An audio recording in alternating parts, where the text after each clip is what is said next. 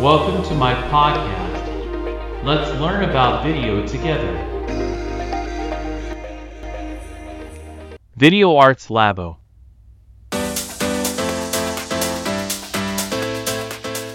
皆さんこんにちはビデオアーツラボのさくですこの番組では神奈川県にある小さな町から映像制作に関する情報を中心に毎日配信しておりますはいということで2月の11日日曜日いかがお過ごしでしょうか？週末です。いやー日曜日ということでまああのわりかし今日はね朝早く配信できたかなというところで、えほっとしているところなんですけれども、なんとですね、また今日もですね、いろんなトピックスが、まあ、この週末で飛び込んできましてですね、まず、えー、今日のトピックスではですね、ライカの、まあ、詳細ですね、ライカ SL3 の詳細についてちょっとお話をしていくのと、本編ではですね、まあ、ライカその SL3 から予想するパナソニックから出る、出るを噂されているですね、まあ、出るとまだ決まったわけじゃないんですけど、まあ、出ると噂されている、えフラグシップ機ですね、S1 の後継機のスペックについて、ちょっと予想をね、していきたいというふうに思いますので、まあ、今日もですね、ちょっと雑談っぽくなりますので、まあ、ゆるっと聞いていただければ、えー、いいかなというふうに思うんですけれども、まず先にですね、えー、ライカ SL3 の、え、方のお話から今日のトピックスとして出していこうと思います。それでは本日のトピックスからいってみましょう。はい。ということで、本日のトピックスですね、ライカ SL3 の値段と発表の日ということで、まあ、ちょっとこう詳細がね、分かってきたので、そちらの方、参考記事も貼ってありますので、そちらから、えー、見てみていただいてということで、まずですね、えー、っと、発表の日っていうのは、まあ、前回ちょっとそのライカ SL3 のお話をした時にもお伝えしましたが、えー、今年ですね、2024年の3月の8日、8日ですね、3月の8日に、えー、何かしらこうアナウンスがあるんじゃないかと。まあ、発売なのか、発売日のアナウンスなのか、まあ、発売なのかちょっとわからないんですけれども、発表があるというところですね。で、そこに加えて、今回ちょっと新たに加わった情報、加わった情報としてはですね、えー、まあ、新しいタッチスクリーンになるんじゃないかというところですね。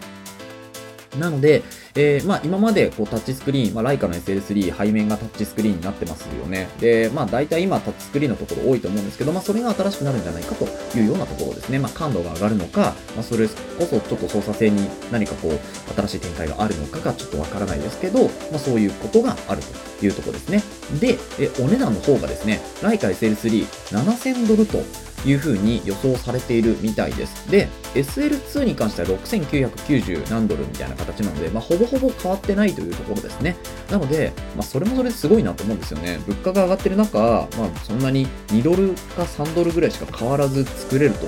いうところなので、まあ、本当それはすごいなというところですよね。で、えー、まあ、7000ドルと新しいセンサーがつくぐらい、あとは3月8日に発表がありますよっていうことで、まあ、それをね、えー、ライカユーザーの方、もしくは、まあ、今回からちょっと SL3 気になってるんだよなっていう方、日本円でね、大体ま100万円ちょっとというところで、まあ、決してね、安くはないというところなんですけれども、まあ、値段がね、やっぱりこう変わってないっていうところが逆にすごいなというところですよね。で、スロットに関しては CF の多分タイプ B がつくんじゃないかなと思うんですけど、CF エクスプレスカードとプラス SD カードのデュアルスロットになってているみたいです。この辺は多分変わってないのかな。まあ、あの、後でスペックの話もするんですけれど、スペックもですね、8K がやっぱりこの SL3 の場合取れるので、まあ、その対応としてやっぱり CF が必要になってくるんじゃないかなと思うんですよね。うん。なので、えー、まあ、今日のトピックスとしてはですね、そのぐらいちょっとライトな、えー、情報だけになるんですけれども、えー、そんな形で、えー、ライカ SL3 の話となりました。それではメインテーマの方、移っていこうと思います。はい、ということで、メインテーマですね。このライカ SL3 から予想するパナソニックの新型フラグシップですね。名前もね、まだあんまり正式には出ていないんですけれど、まあ、今回その、ライカ SL3 のですね、えっと、情報を提供してくださっている、あの方の動画を見るとですね、えー、と S1R2 っていう風な名前を使っていたので、まあ、おそらくですね、S1R2 から出てくるのかっていうところなんですよね。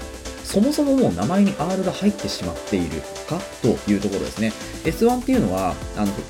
パナソニックのフラグシップ機であるルミックスの S シリーズのですね、まあ、最高峰になるわけですけれども、この S1 と S1R っていうのと S1H っていうこの3機種が出てるんですよね、今のところ。なんですけど、噂ではこの S12、S12X とかっていう風に言われていたんですけれども、まあ、ここに来て S1R2 っていう名前も出てきてます。なので、まあ、どれが本当の名前になるかっていうのはちょっと正直わからない部分ではあるんですけれど、まあ、何かしらの名前がつくというところですね。で、スペックですね。こちらの予想っていうのを、まあ、これからしていくんですけど、基本的にライカ SL3 から降りてきているものっていうのが結構あるかなと思うんですよね。というのも、まあ、同じやっぱり共同で開発をしているので、で、発表は先にライカが先に発表するね、新型の機種に関しては先にライカが発表するよっていう形で、えー、まあ、そういう協定をね、結んでるみたいなので、まあ、今回ライカの発表っていうのが、えー、3月8日になったわけですよね。で、その3月8日に発表されるであろうスペックっていうのが、大体ですね、手ブレ補正だと、まあ、6.5段分とか、増面操作積んでるとか、秒間9コマとかですね。あとはクロップになっちゃうけど、8K30p で、えー、と 4K だと60フレームレートで、えー、撮れますよというのがあります。で、まあ、ライカの SL3 はここなんですけど、多分パナソニックのフラグシップ機が、まあ、このスペックで止まってしまうとですね、まあ、ここで新型を出す意味があるのかっていうふうに思ってしまうので、まあ、これを超えては来るだろうというところですよね。で例えばマイクロフォーサーズでこの前出た OM1 の Mark2 みたいなところはですね、確か8.5段分かなんかの手ブレ補正がついてるんですよね。なので、多分それぐらいの手ブレ補正はついてくるんじゃなかろうかと。で、なおかつ、秒間もですね、多分9コマじゃなくて、まあ、2桁は確実にいくと思うんですね。12コマとか14コマとかっていうのは、多分メカシャッターで積んでくるかなというふうには思うんですよね。まあ、フラグシップ機ですからね。なので、あの、まあ、その辺は積んでくるだろうと。で、クロップなし、ノンクロップの 8K、まあ、もしくはノンクロップで 6K っていう形ですね。クロップでは 8K だけどっていうところで多分取れるんじゃないかなと思うんですよね。で、なおかつ、まあ、やっぱり外部収録、今まで RAW がね、外部収録だったんですけど、ここに来て内部収録で、えー、行ってほしいっていう気持ちはありますよね。それか、まあ、オールイントラですよね。ロング GOP ではなく、オールイントラでの記録っていうところですよね。そう、それをやってくれると、すごく助かるというか、まあ、本当に、あの、いいなっていう、まあ、ここは個人のこう思いというかになりますけど、そうなんですよね。で、多分 4K だともう 60p ってよりは多分120が多分撮れるんじゃないかなと、ここに来て思うんですよね。まあ、4K120 撮れればもう申し分ないだろうというふうに思うんですね。あと 8K とかはもう他のカメラに任せておけば正直いいかなと思ってはいるんですけれど、まあ、やっぱりルミックスの S1 フラグシップっていうことで多分モリモリにね、積んでくるかなと思います。なので、まあ、秒間、そうですね、12コマから14コマで、えー、なおかつ、えー、クロップ代わりで 8K だけど、ノンクロップで 6K、えー、6K50p ぐらい撮りたいんですよね。60p とは言わずも、50p ぐらいでオールイントラで撮れたらすごく助かるなという風な気持ちがありますよね。で、内部収録かな。で、多分ですね、あの、さすがに、スロットに関してはデュアルスロットで来るんですけど、CF2 枚は刺さないと思うんですよね。やっぱり CF と SD カード1枚かなというところでは思っているので、うんそこはね、難しい部分かなと思いますけれど。はい。で、あの、価格帯はですね、一応この、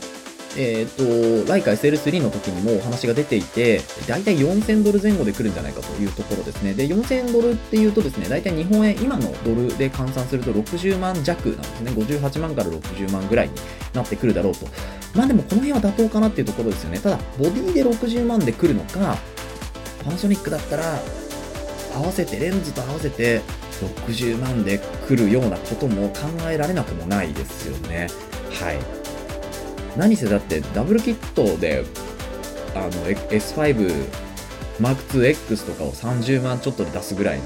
ことをしますから、なので、まあ、そこに30万加わって60万でキットレンズついてる。本体は40万ぐらいだよみたいな形もありそうですよね。で、一応発表としてはですね、まあ、この3月8日から、えー、発表されてからだいたい2、3ヶ月後ってことなので、まあ、夏頃にはなるんじゃないかというような話が出ていました。なので、まあ、CP プラスでそのちょっと面影みたいなのが出てくれたらすごくありがたいなと思うんですけど、まあ、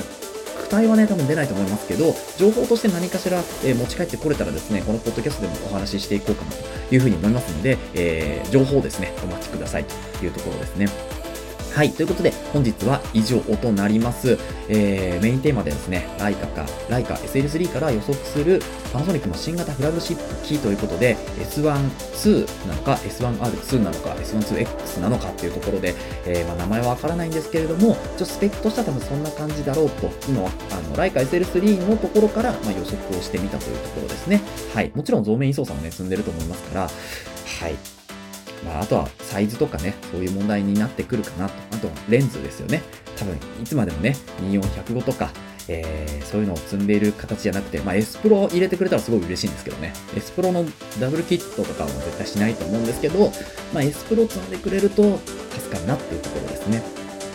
はい。なので、まあ、そんな形でちょっと待ち遠しいですけど、今から、ら、えっ、と、4ヶ月ぐらいですかね。待ち遠しいですけど、えーしっかりね、待って、えーお仕事しながら待ってようと思います。はい。それでは本日は以上となります。この放送では小さな町から映像制作に関する情報を中心に毎日配信しております。気になるトピックスに対する感想や質問は、メールフォームや Google じゃないですね、えー Spotify のコメント欄、YouTube のコメント欄から随時募集しております。X や Instagram、ブログもやってますので、ぜひ遊びに来てください。それではまた明日お耳にかかりましょう。